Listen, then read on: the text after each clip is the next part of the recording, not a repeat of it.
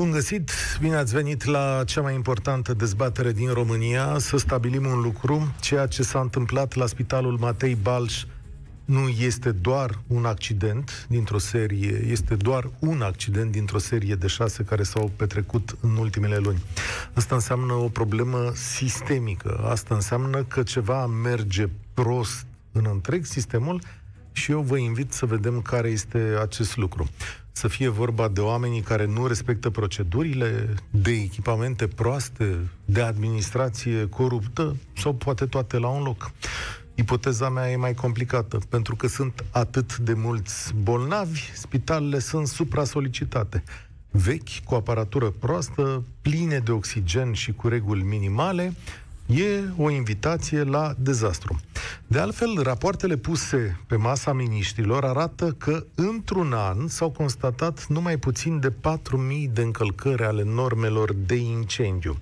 Raportul acesta este făcut după dezastrul de la Piatra Neamț. Mâine ar trebui să aflăm și ce măsuri au fost puse la punct. Adică am învățat ceva din noiembrie până acum?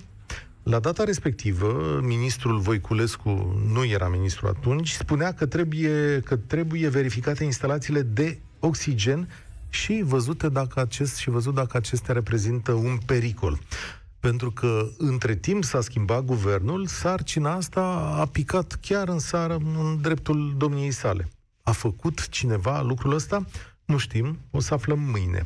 Deocamdată ni s-au promis câteva noi spitale pentru 2024. Problema este însă azi. Incendiile astea au loc acum, nu în 2024.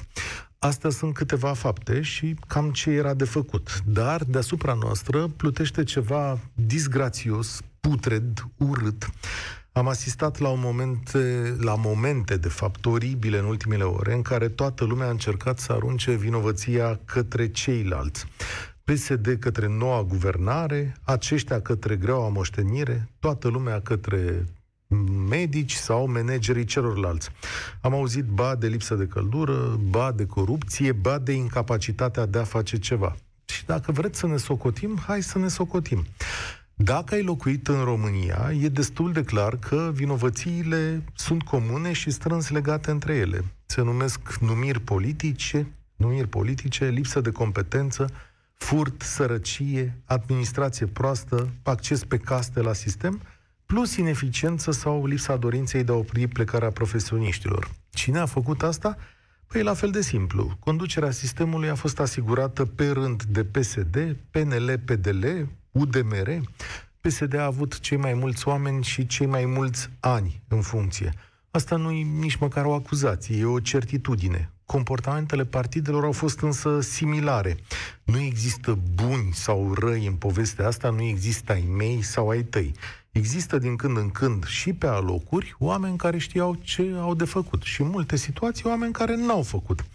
Avem astfel un proces inegal de progres da? cu o degradare continuă pe alte părți, plus slăbirea corpului medical și deprofesionalizarea corpului administrativ. Mai există un lucru constant, nerespectarea procedurilor pentru că oamenii au văzut că sunt diferite în funcție de cine le aplică. Între toate poveștile astea este viața noastră, care se alcătuiește din lucrurile pe care le vedem și le simțim împreună, din experiențele noastre, din ceea ce facem mai bine sau mai rău în fiecare zi. Și aici vă provoc la discuție. Telefonul nostru la România în direct este 0372 069 599. 0372 069 599. Care este principala problema a siguranței în spitalele din România? E vorba de echipamente proaste, de nerespectarea procedurilor sau de administrație nepăsătoare?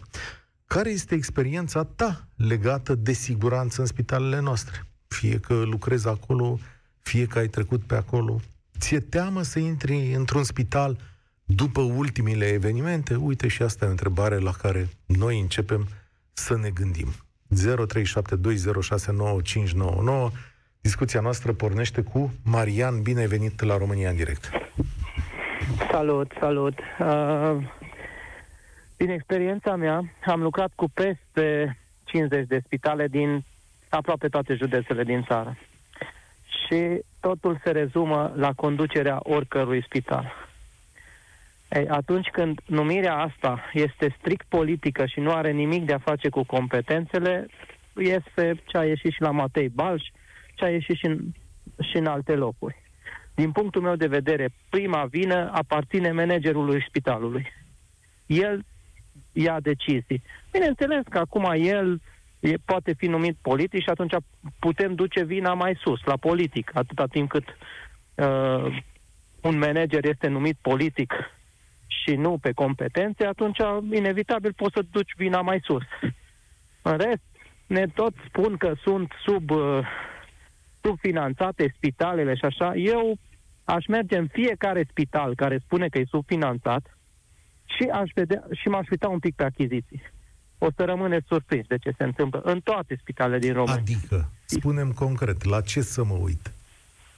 La, achizi- la orice achiziții, de la aparatură până la uh, simplele o, uh, montări de prize sau orice chestie. Deci pot să bag mâna în foc că la 70% din spitalele Românii, din România, dacă te uiți pe achiziție, o să găsești cel puțin preț dublu față de o firmă privată la achiziția de, știu eu, până de la acele simple panouri cu atenție podea umedă până la cele mai sofisticate aparaturi. Asta înseamnă că sunt și proaste? Adică dacă sunt la preț dublu? Nu, nu există, nu, nu înseamnă că sunt proaste. Înseamnă că uh, există, există locuri unde cu a, uh, aparatura respectivă e una chinezească, cu siguranță, sau chinezească cu ghilimele de rigoare, că și chinezii fac lucruri de calitate. Doar că tu trebuie să dai banii corespunzători pe ele. Ideea e că, indiferent că e bună sau proastă, e supraevaluată. Pentru că cineva trebuie să-și ia uh, uh, banii de ca manager, cineva trebuie să ia banii ca și administrator de, de spital și, într-un final, la partid trebuie să ajungă niște bani dacă ai fost numit ca manager de spital. Bun, dar asta, cum să zic, tu când spui că ai lucrat în cele, ai lucrat, mă rog, ai colaborat cu 50 Am de col- spitale, ce ai făcut cu ele? Adică, care e businessul tău? Uh, noi, noi făceam pro, uh, tot ce înseamnă producție publicitară și tot ce înseamnă uh, uh, signalistică și direcționare într-un spital. Uh-huh. Am înțeles, uh, interesant. Iar când, iar când uh, apăreau momentele acelea, deci toate, timp de 5 ani, spitalele nu se gândesc că trebuie să facă ceva acolo. Și vine un moment în care sunt anunțați că peste 5, 3, 2, o lună, o să vină un corpus de control să le ofere acreditarea. Ghiciți ce se întâmplă atunci? Toată lumea începe să mișune, ca și furnicile, să facă, să dreagă, să... Ce nu s-a făcut 5 ani, încearcă să se facă în o lună, două sau mai puțin. Dacă ești un om care a petrecut atât de mult timp în spitalele din România, ți-e teamă să intri într-unul din ele? Astăzi? Nu, nu. Hai nu. să ne înțelegem. Deci asta cu teama de spitale din România. Există spitale unde, într-adevăr, nu ai cum să nu-ți fie teamă. De cum ai intrat pe poarta spitalului, îți dai seama dacă într-un spital poți să fii tratat sau într-un, poți să fii doar sfătuit cum să te tratezi. Am înțeles. Dar aici întrebarea e mai complicată, pentru că mie nu mi-e teamă de lipsa tratamentului.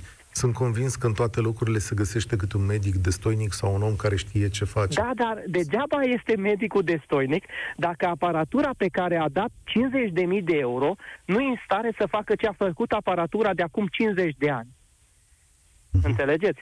Cum pune el un diagnostic, oricât ar fi de bun medicul respectiv? Da. Mă refeream, sincer să spun, la posibilitatea de a lua foc într-un spital. Adică, după da, șase e foarte incident... simplu. Și cu, și cu, și cu focul, cu luarea focului într-un spital. Când s-a făcut spitalul respectiv, s-a făcut la o, la o putere anume pe, instalată pe, putere instalată pe salonul X. Ei, în momentul în care a fost nevoie să se supla, suplimenteze numărul de paturi din spital sau uh, și odată cu paturile și numărul de aparate care uh, consumă de la același consumator sau de la aceeași putere instalată, s-a făcut suprafarcine și se face scurt circuit. E o chestie de... Nu sunt o fire tehnică, dar atâta oricine știe. Îți mulțumesc, Marian. Întrebarea e ce facem mai departe.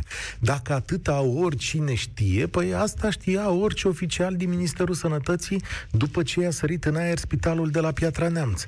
Poate că ar trebui să facă mai mult. Asta știe orice oficial de la DSU și așa mai departe. Dar cred că nu a fost de ajuns. Iuliana, bine ai venit la România Direct. Bine v-am găsit. Uh, eu cred că sunt toți cele trei factori, toți cei trei factori. Unu, managementul, achizițiile și corupția. Astea toate sunt factorii care au făcut ca în ultimii 30 de ani să ajungem aici. Uh, nimic în... Uh, nimic nu a mers bine în ultimii 30 de ani. Noi nu am evoluat, am supraviețuit. Educația este undeva jos, sistemul sanitar este jos, noi ca popor deja nu mai avem încredere aproape în nimic. Adică vrei să spui că ți-e teamă să mergi într-un spital? Um, am făcut o școală sanitară, nu de foarte mult timp. E o chestie de am șase ani de când am terminat-o. Și am făcut practic în spital, întâmplător. Am, uh, am putut să accesez și bloc operator din spital ca în timpul uh, sesiunii de practică. Tot întâmplător uh, am avut acces pentru că cunoșteam pe cine trebuia să pot să fac practică și să stau în jurul cadrelor medicale. Nu se respectă protocol, asta este realitatea. Deci protocolul nu se respectă. Dar nu se respectă pentru că ei nici nu mai știu care este protocolul. Cum așa? Adică Foarte mulți dintre ei nu știu. Protocolul, este protocol. protocolul este însă și șesența muncilor. Cum adică nu se respectă nu protocolul? Nu știu. De exemplu, erau uh, stagiari, Așa. medici stagiari care nu știau să-și pună mănușile în sala de operație. Nu știau. Nu știau că ei nu trebuie să aibă mănușile acelea cu cealaltă mână, mănușa sterilă. După aia erau foarte... Se comportau ca și cum ei sau nu schimbau mănușa în momentul când își dădeau seama. Deci, uh, sunt, sunt foarte multe nereguli. De exemplu, erau uh, infirmierele care se duceau în saloanele de atelier și spălau și cu ce spălau pe jos sau la baie se duceau uneori și ștergeau și noptiere.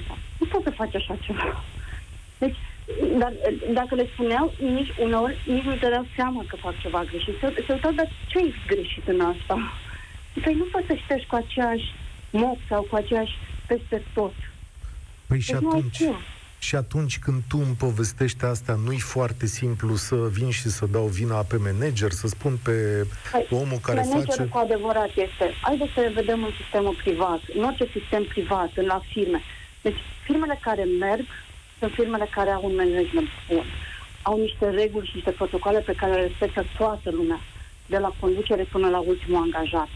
Despre asta este vorba. Implementarea unor norme pe care să le și respectăm și a unei legislații care să um, pedepsească lipsa acestor uh, persoane care nu respectă legea. Pentru că până la urmă, dacă nu știm că nimic se întâmplă. Haideți să vă mai spun, deci tot în sistemul sanitar, uh, erau pe linie, deci uh, își transmitau până la urmă, deci mama dacă era infirmeră în acel spital, uh, își bățea fica fiul să facă școala sanitară și acolo îl aduceau să muncească. Apoi uh, îi așezau un loc mai călduț și acolo rămâneau. Adică inclusiv chestiile astea prin care noi ne transmitem nu de valorile noastre, că până la urmă copilul ăla nu știu dacă vrea să facă sau nu asistent să fie cadru medical, dar noi ne învățăm copiii că e bine să-i ținem acolo cu paripa noastră, să-i protejăm. Omul ăla nu o să învețe cu adevărat poate la un moment dat, va învăța doar că este protejat și dacă va greși, cineva va ști că e copilul asistentei X sau doctorului X și că hai să trecem cu vederea la asta. Foarte interesant ce, ce povestești. Lucrezi în sistem? Mai lucrezi? Sau ai plecat? Nu, nu, nu, nu, nu, nu, nu. Am mai colaborat cu ei, dar nu, nu. M-am retat. Am uh, același sistem este și sistemul de asistență socială. Lucruri, adică în toate sistemele, dacă dumneavoastră, pentru că sunteți jurnalist, ați putea să-mi spuneți ceva ce a mers mai bine în România în ultimii 30 de ani și este pe plus și este pe o dezvoltare, ar fi extraordinar. Ca, am avea ca români de ce să ne agățăm. Mai spune, până uite, aia măcar merge, deci înseamnă că s-a dezvoltat. E un potențial să dezvolte și ce alte domenii. Dar nu am mai nimic mai bine. Societatea deci, civilă, faptul că vorbim și faptul că noi reușim să construim împreună... Nu e suficient. Nu e suficient. Nu e suficient, dar că... de undeva trebuie să înceapă. Încep, uitați, noastră ca jurnaliști, atrageți atenția, dar și lupta pe care o duceți este inegală, pentru că până la urmă vă tot timpul trebuie să fim într-un fel de alertă. Nu poți să trăiești într-o alertă. da, Oamenii trebuie... Bună observație. Viața noastră e o alertă continuă. Când Dumnezeu da, ne mai că noi trebuie să fim atenți pe legislație, ce ne încearcă să ne fure, pe economie, ce încearcă, pe sanitar, pe educație, tot timpul să fim, avem copil, trebuie să... Eu am un fiu, are 16 ani. De când am născut, am zis, ok, până crește copilul meu și intră la școală, o să fie alt. ok, până va intra la liceu, va fi alt nu s-a schimbat, este mai rău, este un altfel mai rău decât un altfel mai bine. Mm, eu nu sunt așa, da, îți mulțumesc tare mult, Iuliana. Eu nu sunt așa pesimist. Ei, și acum gândiți-vă cum se întâmplă în felul următor. Când ai un loc unde procedurile nu se respectă de ani de zile, deodată devine supraaglomerat, deodată cum să zic, apare și problema asta a oxigenului și toate lucrurile astea se combină și la un moment dat sărim în aer. Așadar, ce de făcut acum? Și am, vă rog, rugămintea la dumneavoastră, dacă e unul dintre dumneavoastră care a stat în spitalul Matei Balș de-a lungul ultimelor luni, poate ne lămuriți și pe noi, poate v-ați făcut o idee asupra ceea ce s-ar fi putut întâmpla acolo. Ascultați România în direct, nu uitați că ne găsiți tot timpul și pe Facebook 0372069599. Călin a venit acum. Salut, Călin! Bună ziua, domnul Cătălin! Uh de fiecare dată aduceți teme incitante și frumoase. Oamenii care vă sună sunt extraordinar de bine intenționați și e o bucurie pentru mine să fiu alături de dumneavoastră. Acum, uh, despre vină. Despre vină e vină că România de acum seamănă cu școala care s-a desfășurat în anii 85, 90 și până acum. Așa cum a arătat școala atunci, așa arată România acum. Da, Asta e un lucru sigur. Atunci înseamnă că o să arate uh, și mai prost în viitor. Dar nu o luăm cam de departe. Bun, și educația contează, dar acolo vin niște oameni, au niște proceduri, au niște lucruri de făcut. Vin mai aproape. Uh, eu vreau să vă vorbesc despre experiența mea uh, la spitalul Ambra Pare din Paris. Așa. Și modul cum să lucrează acolo. Deci fiecare spital, nu există uh, garanția că a doua zi sau săptămâna viitoare acel spital, celebru în toată lumea, va funcționa a doua zi. El este la acest nivel datorită faptului că îi sunt plătite serviciile medicale. Deci nu sunt angajați uh, pe viață uh, cu cărți de muncă pe ani îngrozitori. Acolo stai 27 de ani, uh, uh, 28 de ani muncitor cu ziua, dacă vreți, până ți se propune pe 3 ani, pe 5 ani, până ajungi la... Pentru că ăla trebuie să producă servicii medicale. Dacă mâine în sistemul uh, spitalul de la Caracal sau Matei Paș din București nu se internează niciun uh, uh, uh, pacient, acei oameni de acolo își ia salariile. Dacă priza funcționează sau nu, acei oameni își ia salariile. Deci ei nu sunt plătiți pe baza serviciilor prestate. Ei sunt plătiți pentru că rămânem un stat în care nu dorim să ne plătim sănătatea, nu dorim să ne plătim asigurările de sănătate, și așa mai departe și așa mai departe. Deci situația este că atâta vreme cât guvernul sau populația confundă guvernul cu statul, cu statalitatea, care înseamnă educație, știți, aici, da, cam aici se ajunge. Nu vom face niciun pas înainte. Dacă orice spital știe că dacă mâine nu a, nu a produs o operație, un pacient n-a însănătoșit, nu și-a salariu pentru că acel individ, acel pacient, e purtătorul a 500 de lei, a 600, a 16, a 300 de milioane, nu voastră... salariu. Se va desfința, noi rămânem în continuare în aceeași paradigmă. E Vă foarte mulțumesc. interesant. Spor la treabă și drum bun că erați pe drum. Ceea ce ați descris dumneavoastră e responsabilitatea dintr-un sistem privat, dar România, cu întreaga sa ființă, se opune acestui sistem privat. Poate exagerez când spun cu întreaga sa ființă, dar dacă am lega această responsabilitate și de stat, poate s-ar întâmpla mai bine. Din păcate însă, de multe ori, noi nici nu avem curajul să vorbim în spitale, dar aminte să facem uh, mai multe. Costel, salut! Bine ai venit la România. Bună ziua, domnul Cătălin!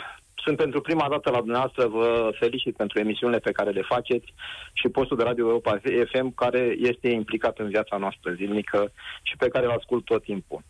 Uh, referitor la Spitalul Matei Balș, eu vă vorbesc ca unul dintre pacienții care a beneficiat de serviciile acestui spital. Și îmi pare rău că acum nu pot să beneficiez de serviciile uh, spitalului datorită acestei uh, epidemii.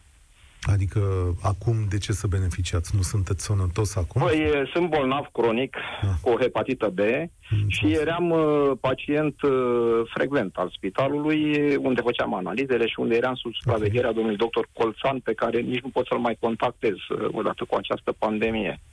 Și îmi pare rău, a luat tocmai pavilionul unde mergeam foc. Mm-hmm. Acum, ă, eu sunt cu picioarele mai pe pământ, așa. Referitor la ce spunea Marian, ă, primul dumneavoastră interlocutor, ă, acolo aș vrea să mă leg. Aceste incendii care au avut loc în spitalele noastre, culmea în spitale, au fost produse cred, de instalațiile electrice. Orice instalație electrică are un sistem de protecție. Mă întreb eu, mă întreb eu, cum să ia foc o instalație electrică când are sisteme de protecție? Păi, iau foc multe instalații electrice. Acum, de-a lungul timpului anilor, unele se rodează, altele stricate. Domnul Striblea, referitor la puterea instalată, ce spunea Marian, primat avea perfectă dreptate. Instalațiile au fost făcute acum câți ani, au fost aduse echipamente noi care probabil au depășit puterea instalată acestor instalații și atunci noi trebuie să revenim și să facem instalațiile ca să putem folosi acele aparate care au fost aduse noiembrie. și sunt moderne. Asta s-a zis și în luna noiembrie. Asta după incendiul de la Piatra Neamț a ieșit domnul Voiculescu și a zis, stați pe aici, zice, domnule, trebuie să verificăm tot. Oxigen, am instalații ascultat, electrice și așa mai departe. Am da. ascultat uh, un medic care a fost la o emisiune TV și care a spus că trebuie o armată de oameni la instalațiile electrice, nu un electrician care se plimbă cu o șurubelniță și un patent în buzunar. Și acum revenim și la sistemul de învățământ care a dispărut uh, efectiv, n-a mai face, deci nu mai are posibilitatea să mai producă meseriași care să lucreze în aceste domenii. Eu vă spun ca unul care a lucrat în acest domeniu, acum sunt pensionar. Dar ce oameni specializați avem noi ca să țină instalația electrică a unui colos cum este Matei Balș? Păi ce oameni avem? Și mă întreb, de serviciu, firme din afară, da? La acele firme sunt angajați oameni care au făcut niște cursuri uh, de calificare în sistemul de învățământ privat, că de stat n-am mai auzit să mai fie așa ceva și nu știu câtă meserie știu acei oameni să țină un acest sistem electric în funcțiune și să cunoască și probleme teoretice legate de, de da, această instalație. Că este clar, e clar legată, e o defecțiune, acolo este defecțiunea de unde a luat foc uh, uh, în spitalele noastre, de unde au avut loc incendiile. Da, zice ministrul Voiculescu în felul următor. M-am uitat, în ultimii ani investițiile sunt consistente. Mai mult decât atât, nu a venit nicio cerere de finanțare, dacă vreți, pentru schimbarea uneia dintre instalații sau pentru investiția anume care să fi dus la o situație mai bună sau la evitarea incendiului. Da? Cine, mă întreb eu, a schimbat instalația electrică la Spitalul Matei Baș, care este de atâția ani de zile ca spital și au fost aduse, așa cum spunea Marian în prima parte, primul dumneavoastră inter- interlocutor, au fost aduse echipamente de putere instalată mai mare și au, pus, au fost legate la aceeași instalație la aceeași instalație. Și de-aia mă întreb, există elemente de protecție, e de siguranță. La noastră în casă, dacă se întâmplă un mic scurt circuit, vă sare siguranța de la tablou. Da. Deci nu poate să ia foc o instalație electrică așa, tam nesam. N-are cum. Păi și atunci ce ziceți că s-a întâmplat, dacă n-are cum? Eu zic, eu zic, părerea mea este că acolo Uh, au fost aparate de protecție supradimensionate pe instalații vechi. Uh, în momentul în care a venit cu, instala, cu un echipament nou ca să reziste cred că n-au schimbat instalația și au pus numai, au schimbat aparatul de protecție. În loc să, să fie protejat la 25 de amperi, a băgat 35 de amperi. Instalația n-a, n-a, n-a rezistat și a luat foc. Scurt. Și aici simplu. responsabil, dacă ați face dumneavoastră o anchetă, este cine? Responsabil, așa cum spuneau și, cu, și cei care au vorbit înaintea mea, cei care au angajat, cum au fost angajați, pe ce, pe ce criterii, pe ce bază au fost angajați, au fost verificați dacă sunt pregătiți pentru așa ceva. Deci acolo este defecțiunea. Îți acolo este greșeala. Îți mulțumesc tare mult. Există un raport întocmit după controlele din secțiile ATI ale spitalelor din țară, controle desfășurate până pe 3 decembrie. Informarea a fost trimisă către Ministrul Sănătății pe atunci Nelu Tătaru. Se zice așa, că sunt principalele deficiențe constatate funcționarea fără autorizație de securitate la incendiu, neasigurarea condițiilor pentru limitarea propagării focului, nedotarea construcțiilor cu instalații de detecție, semnalizare și avertizare a incendiilor, nedotarea construcțiilor cu instalații de hidranți, nefuncționarea instalațiilor de hidranți interiori, neasigurarea mentenanței la instalațiile de detectare, semnalizare și alarmare a incendiilor. Să vă mai citesc? E o listă îngrozitor de lungă. Asta au descoperit oamenii după uh, incendiul de la Piatra Neamț și au zis, domnule, ia uite ce țară avem. Și pentru asta, cine ar putea să fie responsabil? Ovidiu, salut, bine venit la România în direct. Bună ziua, dimineața și tuturor uh, ascultătorilor.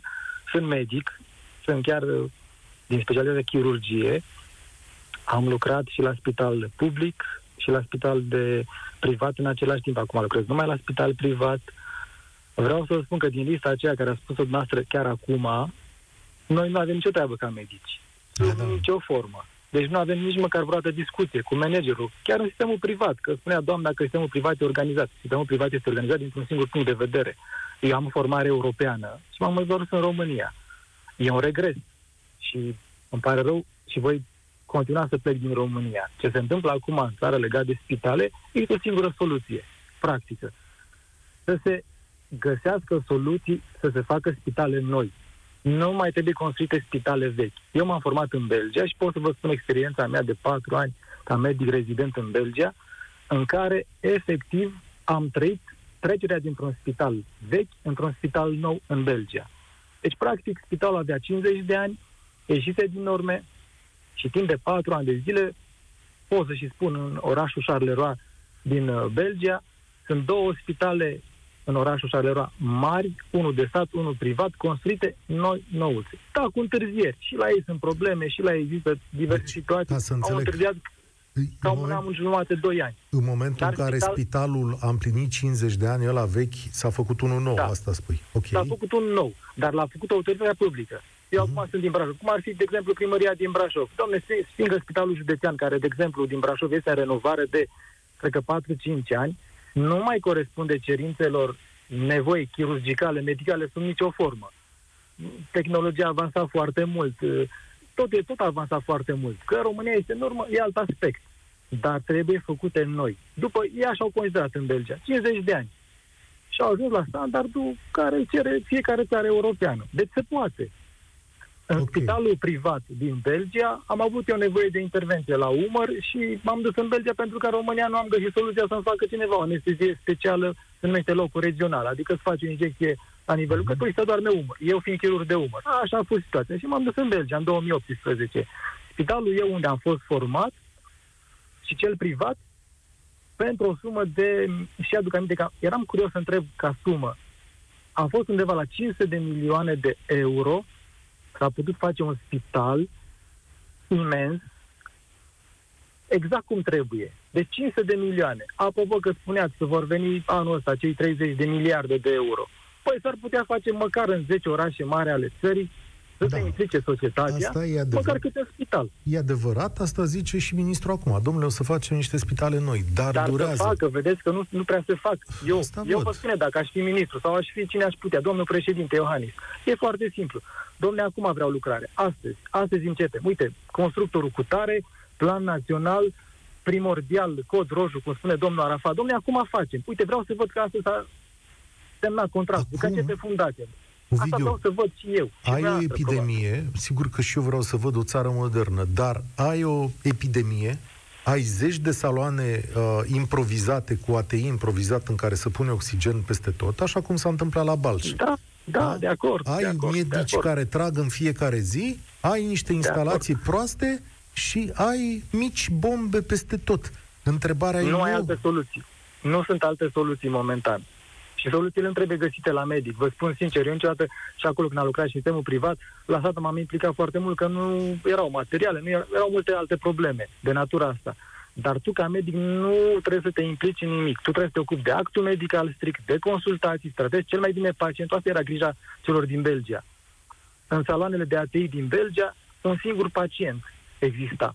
Erau mai mult decât atât. Erau medici care, din specialitatea anestezie, terapie intensivă, s-au transformat doar în cei de terapie intensivă. Nu mai făceau anestezie.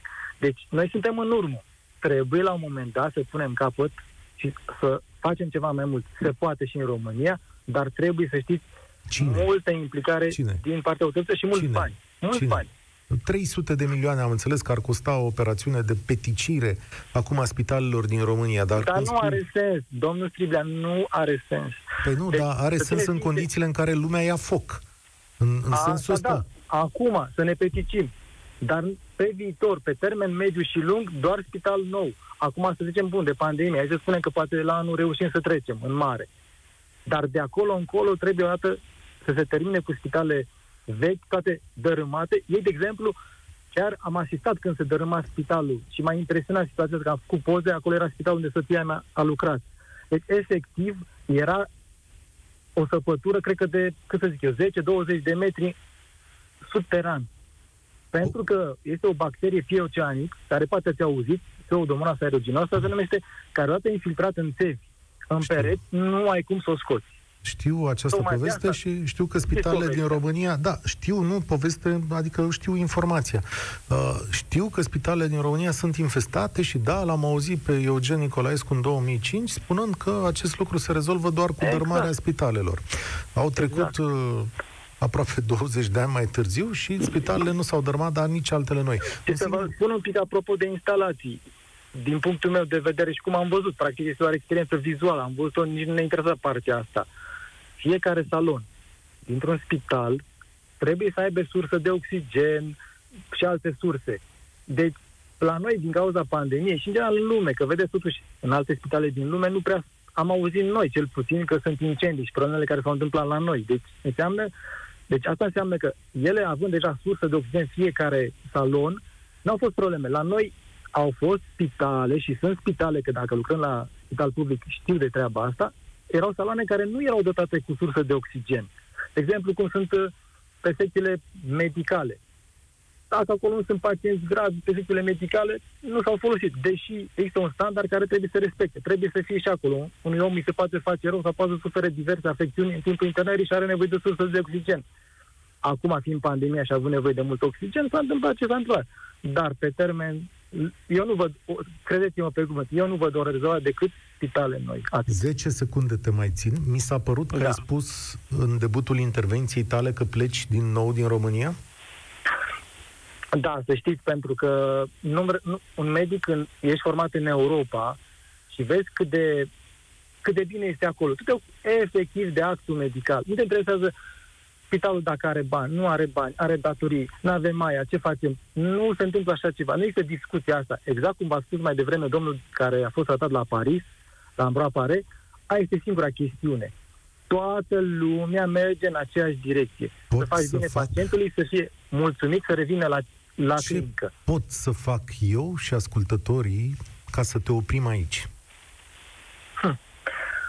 Păi să știți, dacă am formare de chirurgia omului și din județul Brașov sunt singurul medic care face aceste operații și protezare și multe alte lucruri, uh, nu, nu, nu mă regăsesc în această societate. E trist că nu mă regăsesc.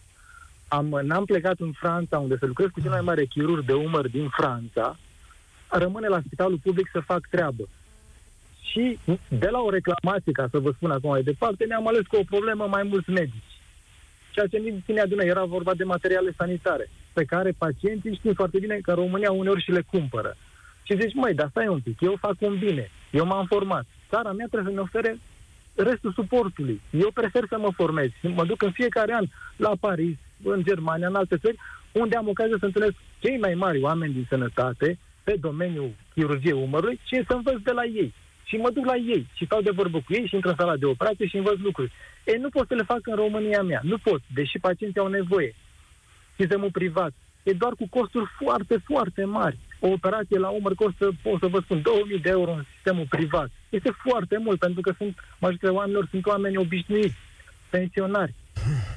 Cum da. să rezolvăm noi problema asta? Vă și spun, vă dau și soluția. Este simplu. Statul în Franța, în Belgia s-a implicat și spune așa, tu privat, în regulă, vrei să fii privat. Bun. Decontezi la fel ca la, ca la stat. Dacă nu, nu se poate să fii privat. Singurul lucru care există în Franța, în Belgia, în țările în care am lucrat și merg frecvent, este singur lucru. Medicul cere un comision pacientului legal de bun simț. Așa spune legea. Atât.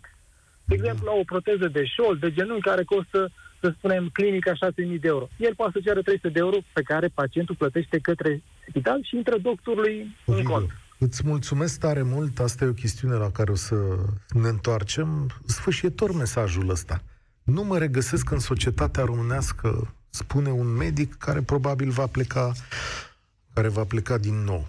Despre asta e vorba până la urmă. Cum Dumnezeu am făcut de am ajuns în uh, situația asta, în războiul ăsta permanent în care mor o grămadă de oameni? Ion, mulțumesc tare mult pentru răbdare. Te ascult. Ion, nu știu dacă mai e Ion acolo, am vorbit foarte mult cu video. Ion, ne auzim? Da, l-am pierdut. Nușa, salut, bine venit la România în direct. Da, Mulțumesc bună ziua. Răbdare. Bună ziua, vă sun, uh, vorbesc cu dumneavoastră din Botoșani. Aș vrea să punctez uh, un lucru referitor la uh, ceea ce a spus dumneavoastră că spitalele sunt supraaglomerate. Eu am să vă spun concret situația din județul Botoșan, de exemplu, astăzi. Deci, astăzi, la nivel de județul Botoșan, s-au raportat 24 de teste pozitive, deci 24 de persoane infectate. În județul Botoșani, în Botoșani, ca atare, în municipiul cel mai mare, deci sunt cel puțin patru spitale de notorietate. Spitalul județean, care este cu o capacitate mare de, să zicem, undeva la mii de pacienți, o mie de pacienți posibil de internat, spitalul de boli respiratorii, spitalul de infecțioase, un spital de recuperare. Astăzi dimineața am ajuns întâmplător la spitalul de recuperare, vreau să fac o programare pentru cineva cu o nevoie de bază de fizioterapie și am constatat că este spital de coron- pentru coronavirus.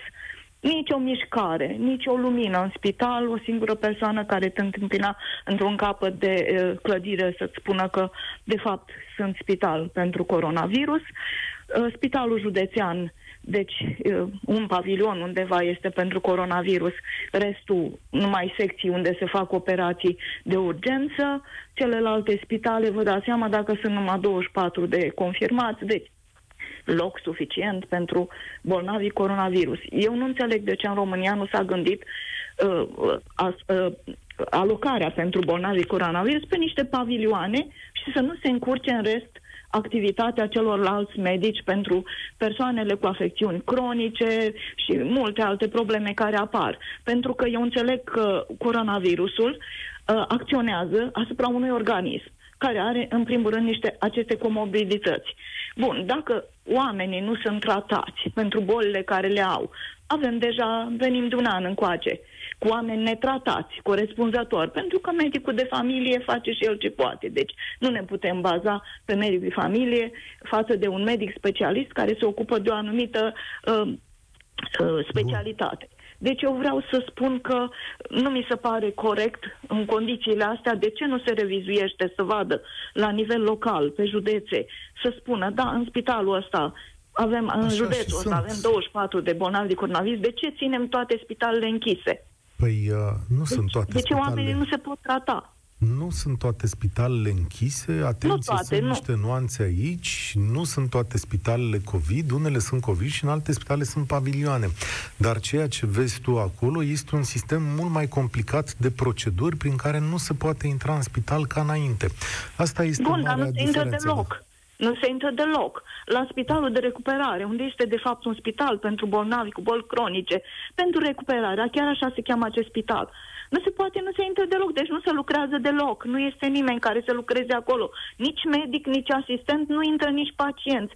Deci pentru ceea ce acel spital este nefuncțional. Deci greu să eu cred că, că Uite, la noi verifica în țară se lucrează asta. teoretic. Teoretic, hai să lucrăm da. practic. Mulțumesc, practic. mulțumesc tare mult. Uh, o să verific informația asta. Mi-e greu să cred că nu se lucrează într-un spital. Se lucrează în condiții speciale, dar că nu se lucrează sau că e un spital închis, e greu uh, de crezut. Liliana, salut, bine ai venit la România în direct. Ah, bună ziua, Cătălin. Bună ziua și ascultătorilor Europa FM. Uh, nu pot să nu remarc că această emisiune este, de fapt, subiectul emisiunii de astăzi este o urmare a unei emisiuni de săptămâna trecută în care ne întrebai care sunt urmările uh, punerii în funcții publice a unor politici, nu publice, m- tehnice, practic, manageri, așa, a unor politici. Da, vă întrebam cum păi, arată șeful de la stat, da. M- da. Păi cam asta se întâmplă, Cătălin. Eu am lucrat într-un domeniu, domeniul aviației, în care sunt niște proceduri atât de stricte și nu există sintagma se poate și așa. Nu. Doar procedurile stricte trebuiesc respectate ca să nu se întâmple o catastrofă. Așa este și medicina, managementul unui spital, la fel, la noi s-a împământenit, a, lasă, se poate și așa. Nu știu, adică am, m-am gândit și eu care ar fi problema, de ce au luat foc. Am auzit antevorbitorii mei care au atâta dreptate, pentru că e logic tot, tot ceea ce au spus. Dar nu pot să nu mi-aduc aminte că o doamnă a spus că a adus o aerotermă în salon ca să se încălzească mămica și că cineva i-a aprobat această aerotermă. Ei, vedeți, aici este acel se poate și așa. Uitați ce s-a întâmplat. La noi merge și așa. Aia, asta e mm. România. Liliana, ați nu, nu, nu trebuie să fie așa. Ah, eu este zic că asta e. Că, da, că n-ar eu, trebui... vedeți, în toate astea există o simbioză o simbioză în care dacă încalți o procedură dintr-o parte, se întâmplă rău în altă parte. Trebuie să fim toți conștienți de chestia. Nu trebuie să aruncăm cu noroi nici în ministru, nici în...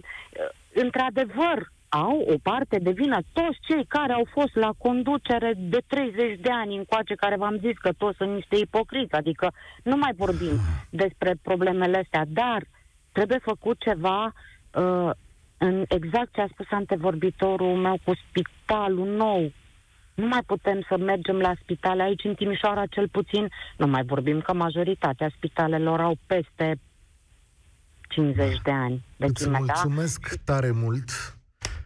Ai dreptate. Aș vrea să vă citesc 20 de secunde cât mai am ceva. E scris de Alexandra Furnea, rănită în colectiv. Spune așa că Există un rău profund în măduva României și tentaculele lui se împletesc cu iscusință între ele și formează aceste încrengături, cumetrii și complicități din cauza cărora suferim. Din cauza lor, familiile de la Balș nu mai pot să-și îmbrățișeze oamenii iubiți, așa cum nu mai pot familiile celor de la Piatra Neamț să-i aștepte acasă pe cei dragi, Așa cum părinții de la Giulești nu vor spune niciodată suflă în lumânări, puneți o dorință, ci vor privi în ele singuri și pustii, așa cum mama Aurei Ion nu va merge la ceremonia de absolvire a fiicei ei, așa cum Bogdan Gigină nu va fi vreodată tată. Dumnezeu să-i odinească pe toți cei care au murit de mâna României. Mulțumesc, Alexandra Furnea, pentru acest mesaj. Asta a fost România în direct. Mâine o să vină ministrul transporturilor. Vă doresc spor la treabă. Participă la